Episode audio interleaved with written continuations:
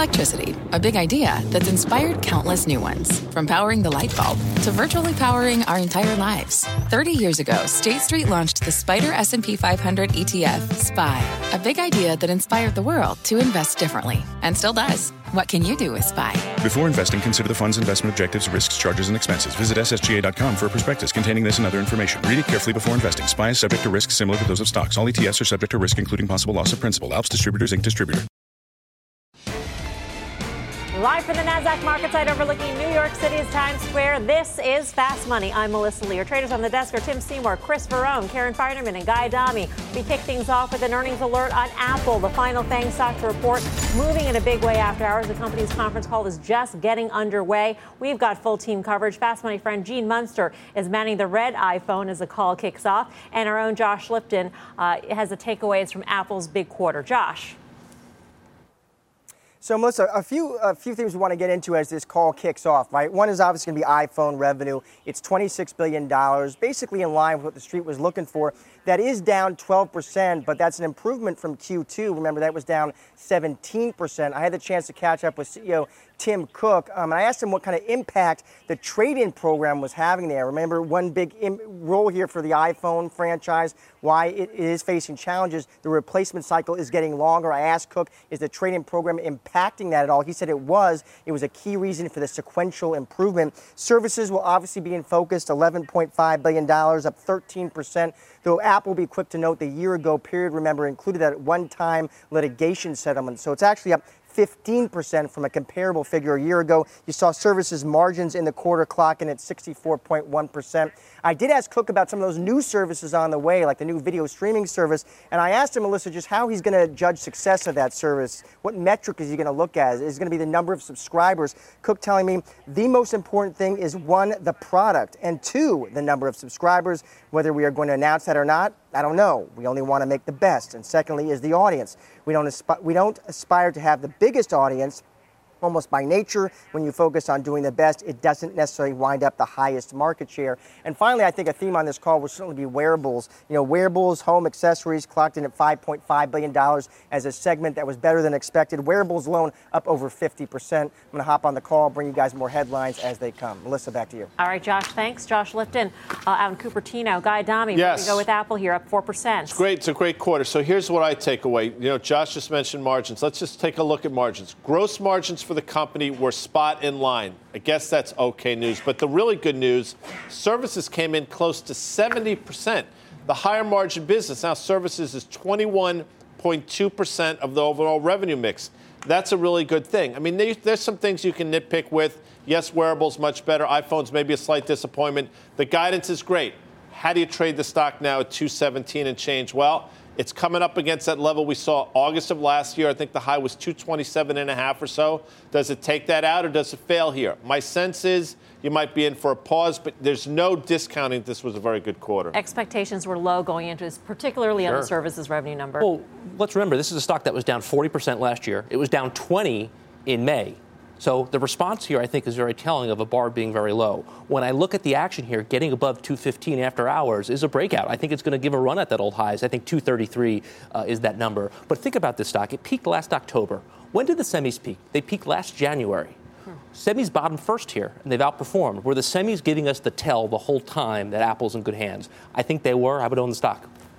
I, look, you know, the services numbers, when you consider where the comp was, that 13% is actually, first, it's in line, but it's it's very good. And the guide is, is, is the, the impressive part of this. The Bears are going to say, hey, you went from 16, so you went from 19 to 16 to 13 sequentially on services. Uh, bottom line is it's growing off of a now a larger base than it was on a very tough comp. And I get back to the blended multiple here. I, I don't think it's a stretch in any way to begin to look at this company uh, as three different companies, but certainly two. You have a hardware component, which is probably eight to 10 times. But when you get into services at 25 times, a blended multiple at 17 times puts you 240 on this company right now. That to me is not a stretch. And, and I think we're getting to a place where the predictability, and then we have these service offerings that are coming down the pike. And I, I do think that uh, the Apple News and I do think that the Apple Music Live and some of these things that will actually mean something for services are exciting. When you're doing the blended multiple, though, are you doing uh, hardware is going to be about three quarters and and You have to. is a quarter? You have to do it. And that comes out to seven. It has to be weighted.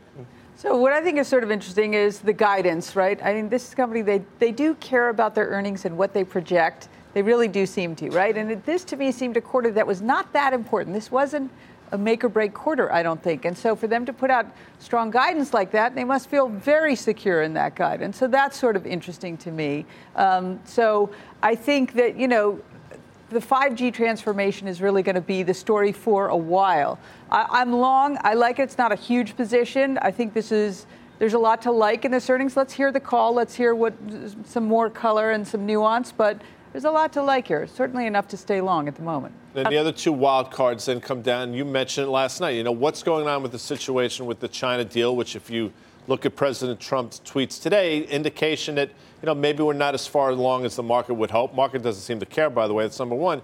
And this whole DOJ thing, I don't necessarily think that Apple's in the crosshairs, but they could be collateral damage. I think the ones that should be worried are Amazon and Facebook, and quite frankly, both are trading that way post earnings. But Apple might get caught up in the crosshairs of this. Well, as, well. as services grows as a percentage of revenue, as you rightly point out, does that make them more of a target for any sort of regulatory action, particularly when there are this, the, the headlines in the Wall Street Journal, for instance, that say the App Store, when you do a search, uh, you know, most of the, the top search results come back Apple apps that are revenue generators for the company? I, I just think, Melissa, that, that, Apple's approach to services, I think their approach to hardware is one of enabling technology and, and actually enhancing the experience for consumers. I, you know, I'm sure that's taken straight out of one of their advertisements. But the bottom line is, when I look at their services business, the only place I think that they're vulnerable is that the App Store um, has been seen as a place that, that essentially been trying to crush uh, alternative avenues. But I, I, think the developer community is really the one that, that is going to have the final say on that. And there have been a lot of people that have said, Apple's just been suffering because the developer community is looking for alternatives. That alone will solve this issue. This is not enough to push Apple anywhere close to where the other guys are, in All my view. After our session highs here on Apple at 4.6%. For more reaction, let's get to Loop Ventures founder and Fast Money friend Gene Munster. Gene, your initial take here. Must have got to give credit to Apple. They proved once again the critics wrong. You just go down the line, whether it's revenue, China, profitability, wearables, the guidance, uh, all kind of ahead of expectations. And I want to put a finer point on the guidance. If you take a typical beat, it implies that they'll grow revenue by 2% in the September quarter. That will be the first time in three quarters or four quarters, the first time in a year that they will have grown revenue. But it's beyond the September quarter. The real tell here is if we start to fast forward into December, the comps, of course, get much easier. And so I think that this is going to be a turning point to the, the stock, given how easy it gets for the first three quarters of uh, next year and separately 5G coming. It just seems to be clear sailing. And I suspect there's going to be a lot of analysts who are going to be wringing their hands over what's the proper multiple for Apple, and this multiple will continue to inch higher in the year to come. Well, we were just talking about that, Gene, as, as well. I mean, Tim was pointing out if you do a blended multiple and you take the, the hardware multiple, the services multiple, um, what do you come up with? So I think a reasonable multiple would be somewhere between 20 and 25 times. So let's pick that midpoint.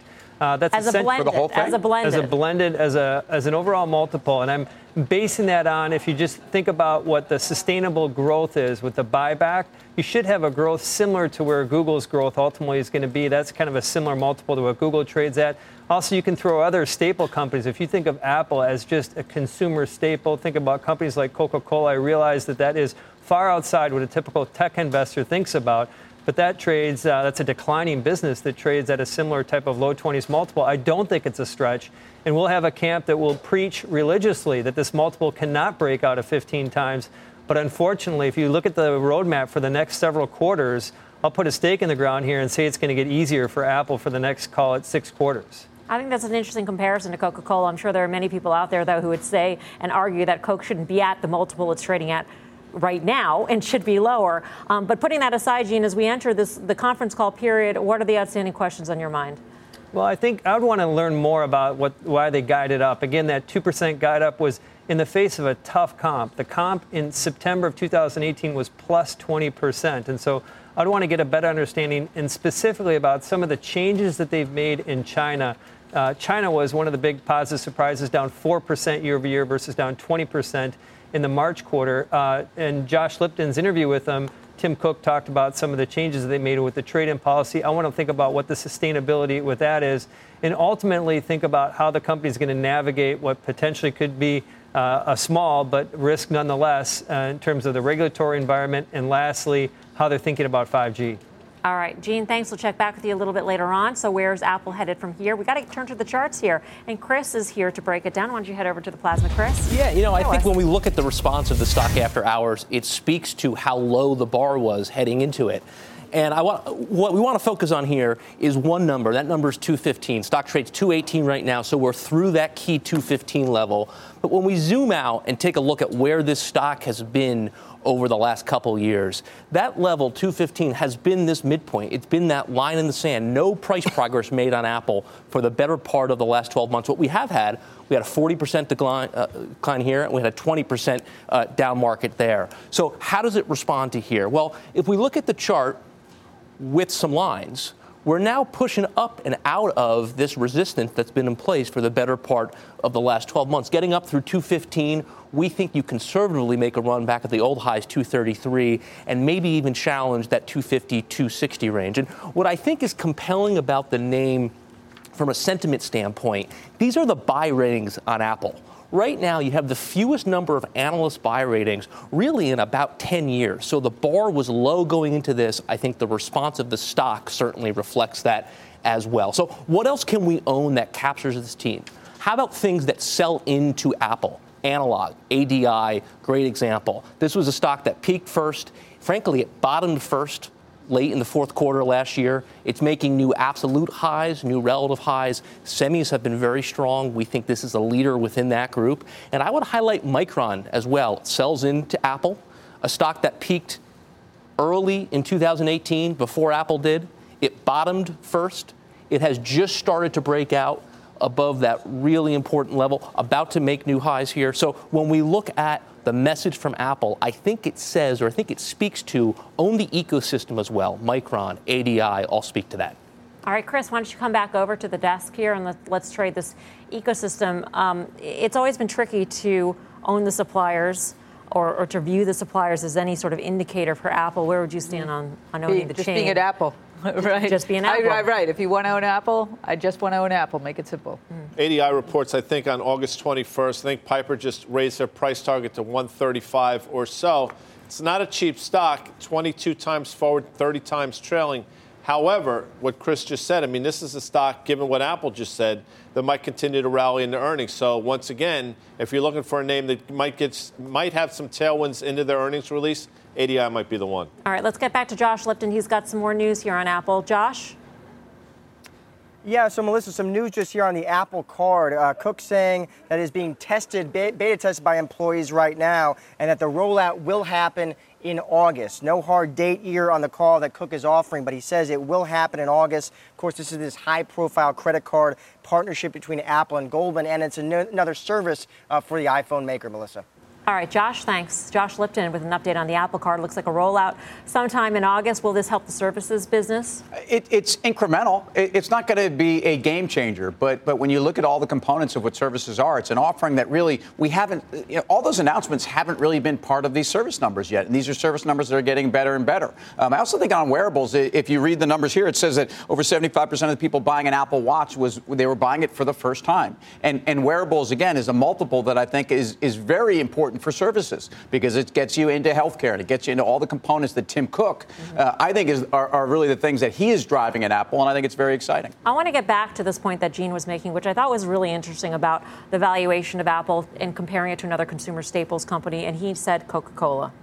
Guy Adami, would you make that comparison? No, I think it's fair. I mean, I can understand what Gene said. I wouldn't make it, but Gene's the analyst. I'm not. But he said somewhere between 20 and 25. So we, I can play the math game as well. So if you give them 22 multiple off next year's earnings, which I think $12.5 or so, you're talking about a stock that can go anywhere from 270 to 275 dollars, and I think that's probably in, in, terms. I don't want to speak for Gene, but that's probably right within his crosshairs for the name. It's just hard to think about in history a stock that's been this important peak with a multiple of 17 times. You go back in the annals of history, you can't find reasonable valuations in your market tops. Did well, Sony never when they were when they were the hardware king? I don't know. I, don't. I mean, if, the, if, you look at the valuations of Japan in 88, 89, they were extreme, right? The valuations of tech in 99. So it's just hard for us to fathom that this is a market cycle top or an Apple top with a valuation of 17 times. And this is all about China, everything related to China here is actually acting better. So I think the message here from Apple starts to confirm that as well. Well, if, if you first of all, the installed base continues to grow. So as you get into that, that was an announcement from this quarter that's very bullish. Again, if you want to get this consumer product story and, and kind of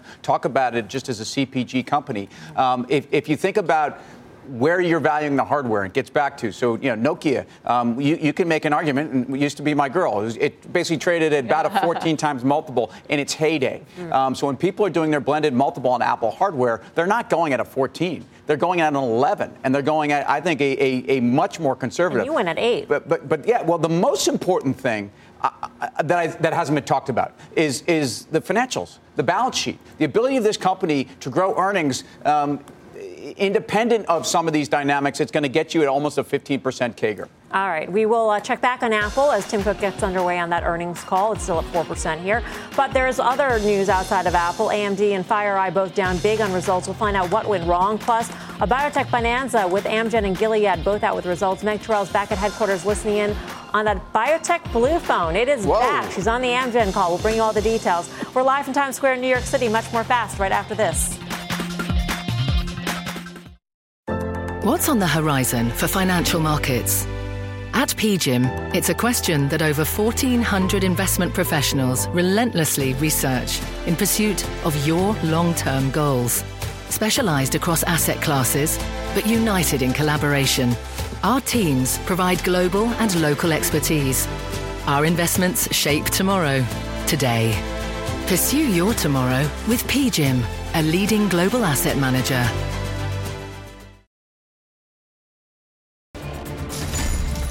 Welcome back to Fast Money. We've got an earnings alert on a pair of biotech names, Amgen and Gilead, both moving in the after hour session. Let's get to Meg, Meg Terrell with all the details. Meg. Hey, Mel, a lot going on in biotech. We're going to start with Gilead. That uh, stock uh, moving a little bit to the downside uh, in the after hours, down just a fraction there. Um, getting some Wall Street reaction right now as the call is going on. Uh, Michael Yee at Jefferies uh, calling this quote the Big Bang Theory. That he's referring to the big HIV drug Biktarvy, which um, did beat estimates at 1.1 billion dollars in the quarter, um, saying solid results and guidance raised driven by strong Biktarvy sales. Uh, Brian Skorney over at Baird says that the quarter looked pretty vanilla. HIV overall looked in line at about four billion dollars. Cory Kasimov at JPM says what everybody's thinking, which is that the new CEO Dan O'Day, uh, his commentary as it relates to ongoing BD and M&A, it's probably what folks are going to be focused on, guys. And that is what they are talking about on the call right now. Let's also talk about Amgen. That stock is up quite a bit, and not necessarily because of the beat that we saw them post in the second quarter. It's actually something that they're talking about in their slides and on the call. Uh, Wall Street reaction, Brian Skorney uh, pointing out that in the quarter, their drug Neulasta declined faster than expected, 24% year over year. It's facing biosimilar competition. Cory Kasimov at JP Morgan notes that Enbrel, an older drug, was the biggest beat, whereas its newer launches, that migraine drug Aimovig and its cholesterol drug Repatha, were mixed. And Umer Raffat pointing out by far the biggest disclosure on Amgen's earnings is on the KRAS inhibitor. Guys, this is a pipeline drug that he says is probably the most important drug in their pipeline. It's for cancer. And in the company's slides, they disclosed more responses than we've seen on this in other kinds of cancer. So that's probably why the stock is up, Mel. Back to you. All right, Meg, thank you. Meg Terrell. Uh, Guy, where do you go on this? She's exactly right. Because if you look, uh, I'm just Neulasta, the revenue is 824 million dollars. The street was at 900 million dollars. If historically Amgen's done something like this, stock is down five percent. But now we're talking about a pipeline. The EPS beat was good, revenue beat was good. Their guidance, you know what? They raised the lower end of guidance. They didn't raise the upper end. Ah, maybe a little bit disappointing. But now people are saying, wait a second, they might have a cancer blockbuster drug potentially. And you look at like a Keytruda, by the way, if you want to see what can happen mm-hmm. for a stock like Merck. And then you look at the valuation at 11 times earnings, say, you know what, this stock is too cheap. I think that's why it's But, but too cheap is what we say about the mega cap biotechs. And we've been saying it a long time. And I, there was a long time I was saying about Gilead. It's a position I, I held for a while and vacated. It, it, look, those numbers were fine. I mean, Biktarvy, HIV was actually pretty good. HCV was very good. But yet we're still listening to Dan O'Day or some CEO, whoever it's been uh, in the past, talking about what they're going to do on M&A. And this is a company that still seems like it's a deal away. Uh, it's got a very good balance sheet. It's got 30 billion in, in, in cash, and it's a case where you still want to know what's going to happen. I just think it's too hard here. This is a group that's not a leader, making new relative lows versus the S&P. Amgen, every single time it's rallied, it failed at a lower high. I think until you get it back above that 180, 185 range, play prudently. If you're going to trade it long, use a stop at 173. That has to be your line in the sand. But in a strong market, is this really what we want to be doing, picking laggards or picking losers? I think there's too many other good charts to want to pick a bottom here. I mean, even on the on the big pharma side, you have the political risk. Right. You've got Democratic debates tonight, and guaranteed this is going to come up. The no cost doubt, of drugs. right in the crosshairs for sure. And I don't know if that's just going to be for another year. We're going to see that, and even if ultimately nothing happens, still for a year you could be facing big headwinds. Coming up, shares of Apple touching uh, after hour session highs as Tim Cook speaks in the company's conference call. We'll tell you what he said that sent the stock soaring. And later, we're counting down to tomorrow's big rate decision with the Fed triple play, how you can play the banks, builders, and bullion ahead of the Fed. I'm Melissa Lee. You're watching Fast Money on CNBC. Much more fast right after this.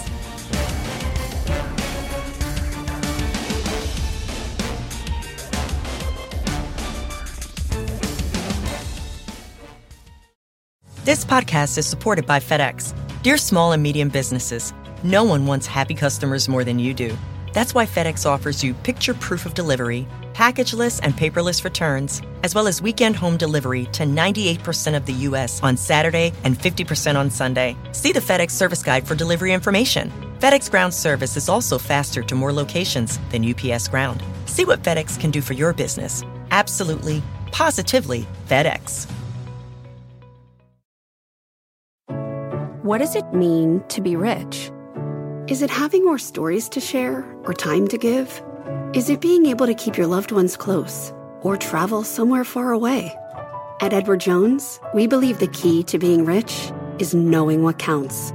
Your dedicated financial advisor will take a comprehensive approach to your financial strategy to help support what truly matters to you.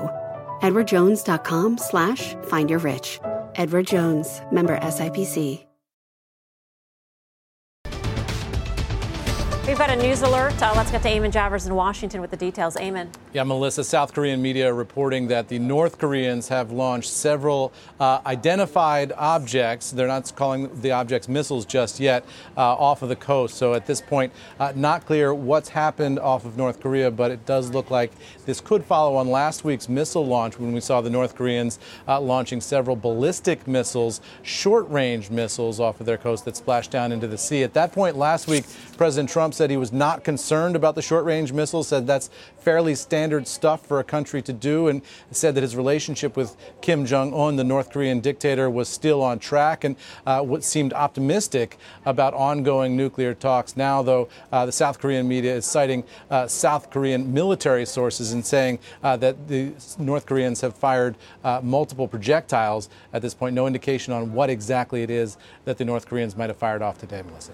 Eamon, keep us posted. Thank you. Will do. Eamon Javers in Washington. Once upon a time, this would have been a market moving event. I don't know, with the Fed tomorrow, with earnings here, we're in the thick of it. Is it? I don't think it is. I, I, think, I think it's all about the Fed right now. And I, I think you know the, the relationships in Asia are actually better understood. And some of this, I, I think there's a lot more attention on how much of this is showmanship and how much of this is real. All right. Let's get back to earnings here. Two big movers on our radar in the after hours session FireEye and AMD both down big. We've got full team coverage on both the names. Bertha Coombs standing by on AMD, but let's begin with Rahel Solomon and FireEye's big drop. Rahel. So the cybersecurity firm really getting pummeled in after hours right now, down more than 14% the last time I checked. But results were mixed. So it was a surprise quarterly loss, but revenues were in line with expectations. What we're seeing here, though, is investors react to guidance after the company lowered its third quarter and full year projections. The company's CFO saying in part that they were encouraged by their strong billings performance in the second quarter, especially an increase in new business sales and growth in our platform, cloud subscription, and managed services category. But adding that they also resulted in a greater than expected increase in expenses related to cloud hosting and commissions on new business, which negatively impacted our gross and operating margins. So, Melissa, FireEye has been moving to more of a subscription based model to try to increase their top line and profit margins.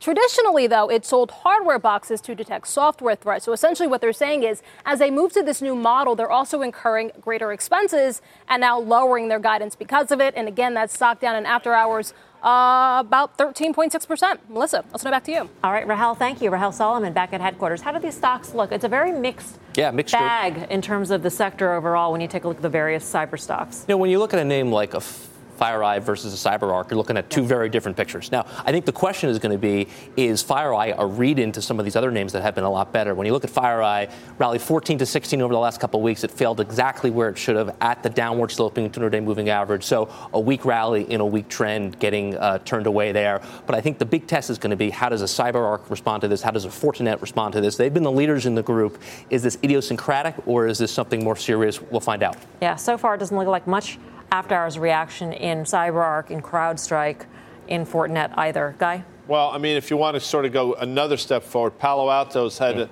it's had a nice run off of $200, but it still isn't really close to the highs we made probably earlier this year. In terms of FireEye, real quick, it's all about valuation. I mean, you look at this now with the, with the lowered guidance, you say, wait a second, how is this stock trading at close to 50 times next year's numbers? It probably doesn't deserve that, especially now, as she just mentioned, gross margins and operating margins are getting whacked. That's not a particularly good sign. I just sort of have this feeling that CrowdStrike is the it girl in the space yeah. that, that FireEye yeah. used to be oh, and yeah. used to trade at, and you or know, Cisco. Had, I mean, I, I, actually think if you want to buy a, a cybersecurity stock, buy, buy Cisco. Um, they're right in on the enterprise. Th- that is the company that's best prepared to, to, to, win this battle with that competition. Let's get to AMD. That stock is off. Uh, it's after hours lows. Bertha Coombs got more on this. Bertha. Results are pretty much in line. The guidance is a bit soft, and that is what uh, the street seems to be looking for. In the release, Lisa Su, the CEO, says that they appear to be at a significant inflection point. They've launched these new uh, Ryzen and Radeon chips, uh, and she says they are well positioned for significant growth in the second half. That said, when they talk about the guidance, they are expecting lower than expected, or at least than what they had projected, semi custom chip orders. As a result, they're lowering their guidance a bit. They're now looking at the guidance for growth for full year to be in the mid single digits, about 5% growth. The street had them a little bit more than 6% growth. But they are saying that their margins are going to be a little bit stronger than what the street were looking at, at about 43% or so. One of the things you have to look at this stock is that it was kind of priced to perfection. It gained 23% just from the last quarter, and it is up 83% year to date before what we're seeing here this afternoon, making it the second best chip performer in the group. And it is also within about 3% of a new 52 week high. So you're likely to see some profit taking.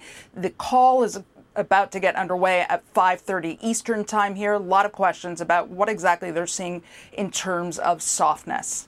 All right, keep, keep, us posted, Bertha. Thank you. To her point about price to perfection, there are great expectations that this is a name that is gaining significant share from Intel. The, uh, the uh, expectations were high into AMD, not so high for Intel, and look what we got. I, I think that's overdone at this point. Again, you've had some sizable ramps in, in, in comps attached to this company into these numbers. We know there's new products. We know there's been execution. We know that there was competition on Intel that no one thought was there from AMD. Uh, at this point, uh, I don't think there's any surprise. I think the street caught up to itself and and no, I don't. I, I wouldn't chase this at all. The stock was 16 bucks on Christmas Eve. It traded 34, 35 a couple days ago. I think this is a pause in a very good trend. Look where it bounced after hours. It found support near 30. That's the 50-day average. I think that's a good level to be adding exposure here. It's a good chart in maybe the best group uh, I would be adding uh, on any weakness. Yeah, I don't think the quarter, I mean, I don't even think guidance was that disastrous. I just think, to everybody's point, it ran a little too far, maybe too fast. But I got to tell you something. It seems to be catching up some steam. It was up 1% during the day. I mean, it wouldn't surprise me, given what we've seen and given this tape, if this stock actually traded higher tomorrow. That's something to watch, I think. Really? But one You're thing they did uh, point out was uh, chips for game consoles being a little weak. I don't know if there's any read through to that, or it's a market share thing, or weakness in the in space. Gaming. Yes. All right. Interesting one. All right, uh, AMD down 2.8%. Up next, it is back to Apple CEO Tim Cook speaking on the call. Gene Munster's been listening in. He'll give us his final grade on the quarter straight ahead. And later, from first to worst, Under Armour handing in its worst day in nearly two years. But one trader on the desk says this could be the perfect buying opportunity. Stay with us. Much more fast right after this quick break. Welcome back to Fast Money. Shares of Apple trading near after hour session highs off the earnings results. We're getting fresh comments from Apple CEO Tim Cook on the conference call. So let's get straight to Josh Lipton with all the details. Josh. So, Melissa, uh, Tim Cook on the call talking more about services and wearables, pointing out, and a new stat here they're offering that if you combine those two, they would approach the size of a Fortune 50 company. Of course, those are two big initiatives uh, under Tim Cook. Wearables, he points out, growing well over 50%. He notes that if you tally up the last four quarters, uh, Cook saying wearables would now be bigger than 60% of companies in the Fortune 500. And here's Cook talking more about the services segment specifically. Take a listen. What's more, we had double-digit services revenue growth in all five of our geographic segments. We surpassed 420 million paid subscriptions to services across our platform, and we remain on track to double our fiscal year 16 services revenue in 2020.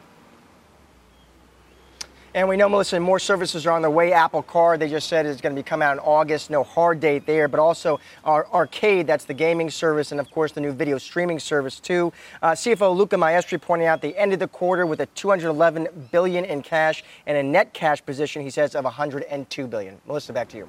Josh, thanks. Excuse me, Josh Lipton. Let's bring back in Loop Ventures founder and Fast Money friend Gene Munster. Um, Gene, highlights to you so far from the call. Melissa, just the power of the ecosystem, I guess. iPhone base growing, wearables growing, Apple Pay growing faster than PayPal. I think when you listen to this call, you get caught up in the details and miss the bigger point. This company is a cash machine. It generated 2x the cash that Amazon and uh, Facebook did combined in the June quarter and continues to tie all these together to power earnings faster. So really there wasn't one kind of key takeaway from the call. Tim Cook did mention to expect several new products coming, and he kind of had a little laugh when he said that. I think he's talking about more than the iPhone, so there may be a, a small incremental product. But really, the bigger picture here is this uh, I, uh, this story that I think gets largely missed by the street. Really is resonating for me today, and I think when you put it all together, I'm going to come back to something we talked about in the earlier segment. As I listened to the call, I think that shares of Apple are simply going to get a more appropriate multiple in the next six to 12 months.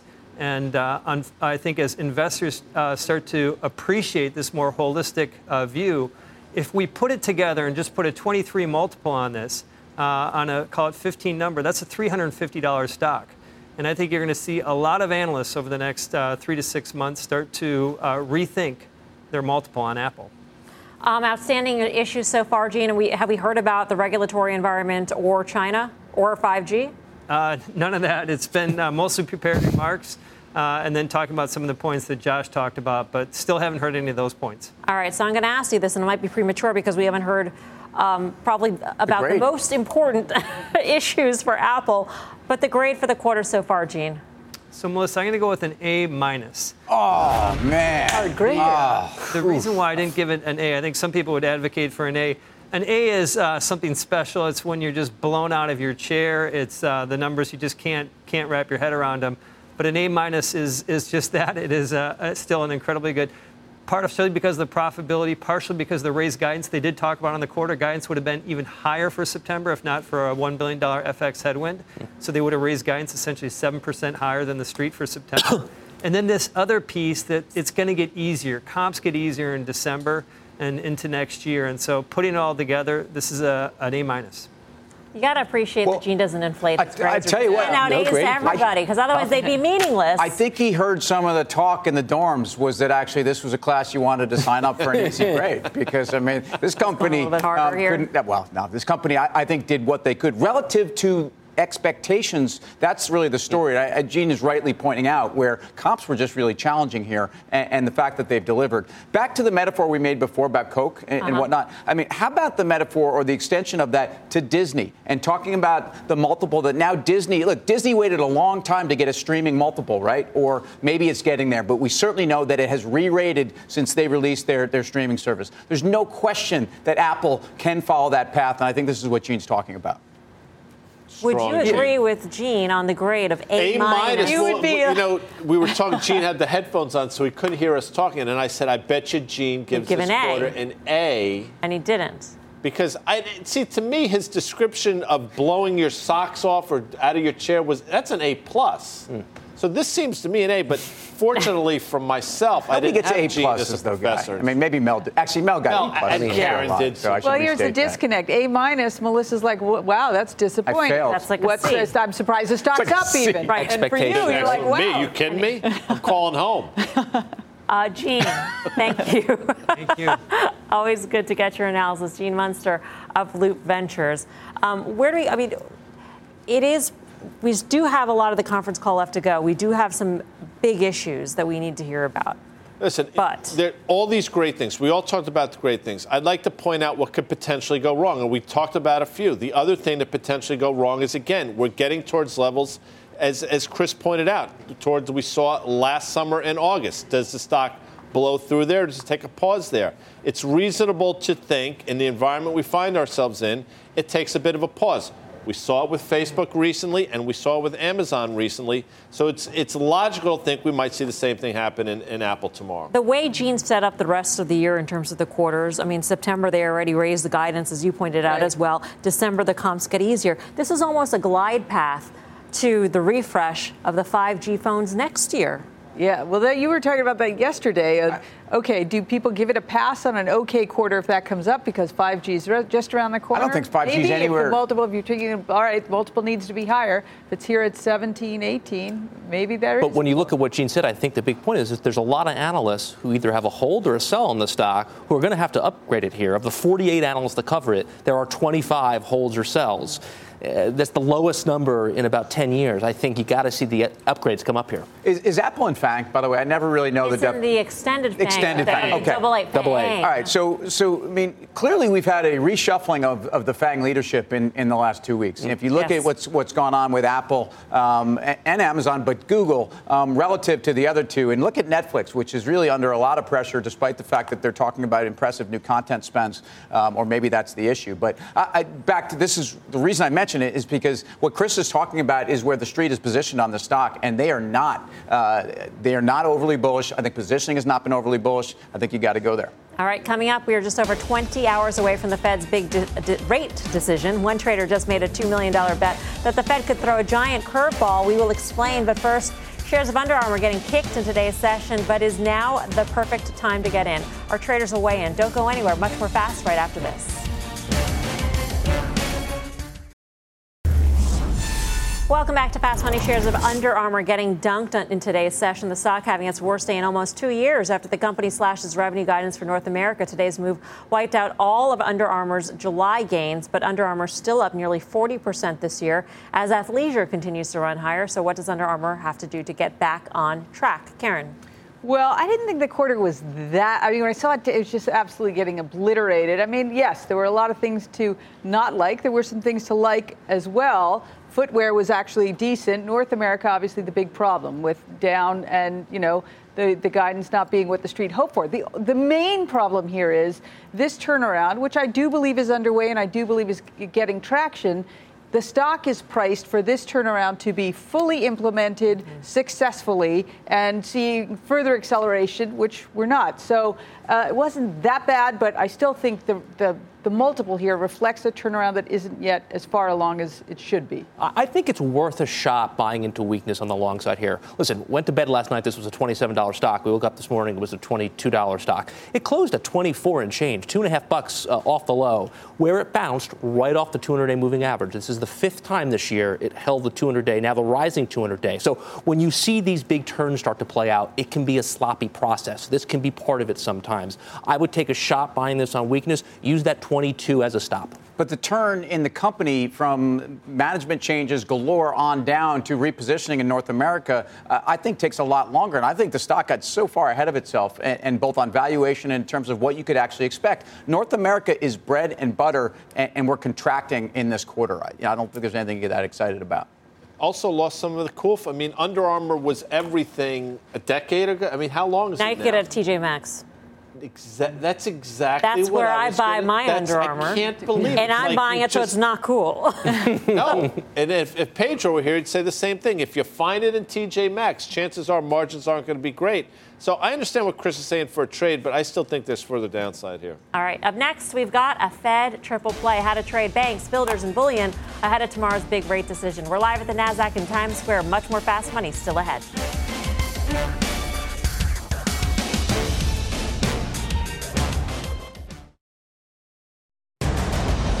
Oh. Oh, we love the song, don't we?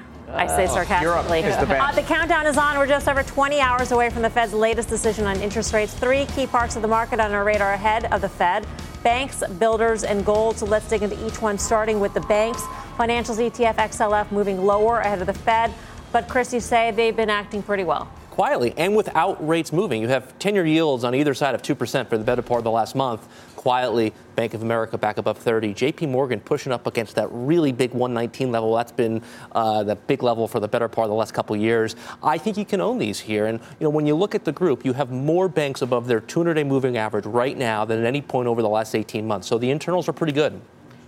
I know. JP Morgan has not been getting the love I think it deserves. It's right up there with the market this year, which is a pretty impressive run. And, you know, in their last call, they talked about three earnings hikes. I mean, three uh, Fed hikes, right. 25 each. So uh, maybe that doesn't happen. Dudley today would say that's not going to happen. Dudley happen. definitely, yeah. Right? So if, the, if we have fewer than that, then I think you're going to see up to upside to JC, JP Morgan. I'm long JP Morgan, Bank of America, Citibank. All right, let's get to housing now. The home builders also moving higher ahead of the Fed. We also got uh, home sales data that was better and also some uh, good earnings out of the sector. Guy? People will point to the home builders and say, you know, valuation makes it compelling. You know, I just think that they're bouncing.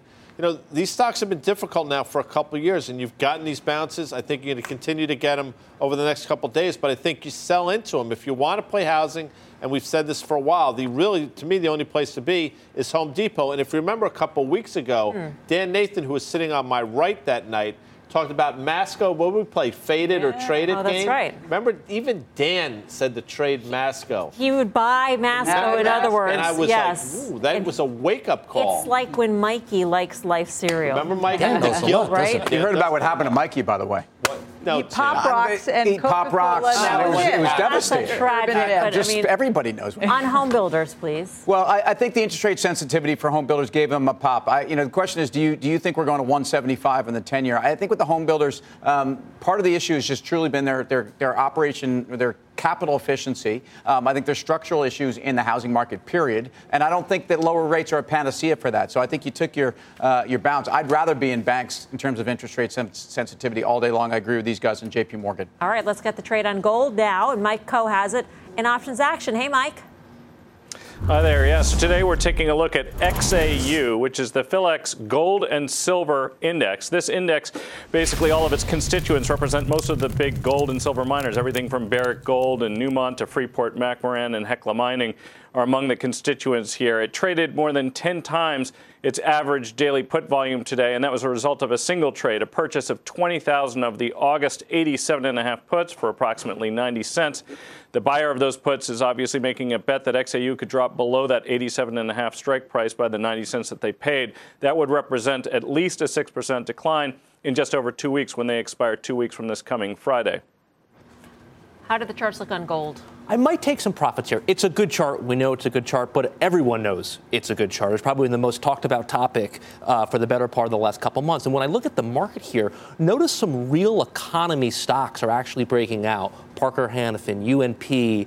Um, you've seen Deere act better. Do I want to own gold when you're starting to get some real economic stocks acting better? I think that's the pushback here. Well, it, I, I am of the view that you can't have priced the Fed more perfectly than what we have going into tomorrow. Meaning, I, I think there's room to the downside. Gold will suffer. Then you look over across at Europe, though, and you realize that they actually had Germany had some serious deflation in their import prices. You look at the European stock markets; most of them had their worst day all year today.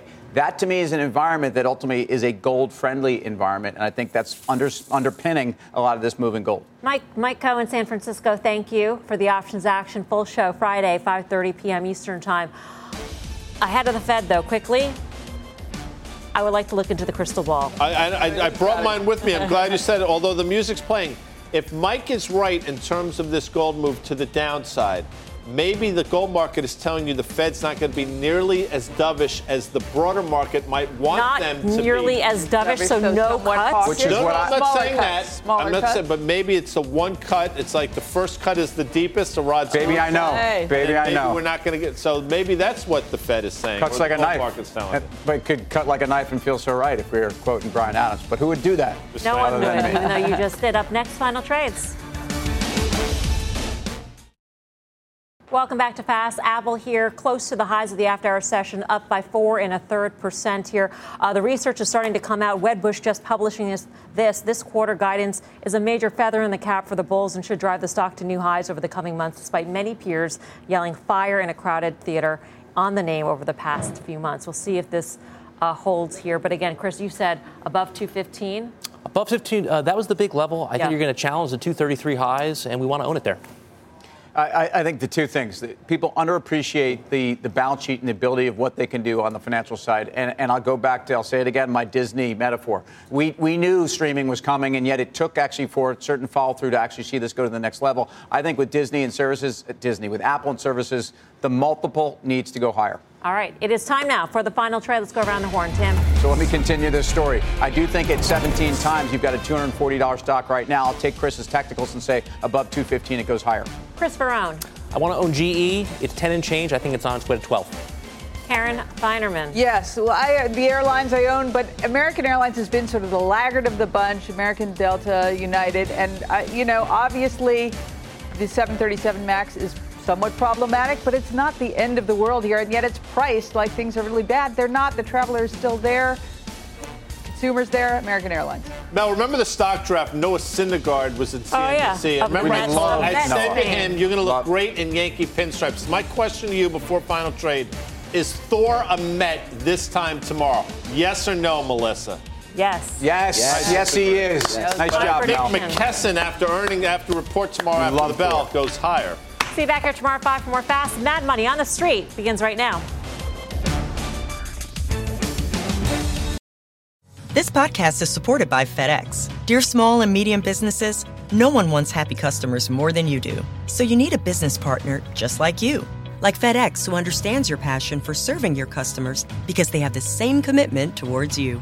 That's why FedEx offers you picture proof of delivery, packageless and paperless returns, as well as weekend home delivery to 98% of the U.S. on Saturday and 50% on Sunday. See the FedEx service guide for delivery information. What's more, FedEx Ground is faster to more locations than UPS Ground. Trust FedEx for timely deliveries. See what FedEx can do for your business. Absolutely, positively FedEx.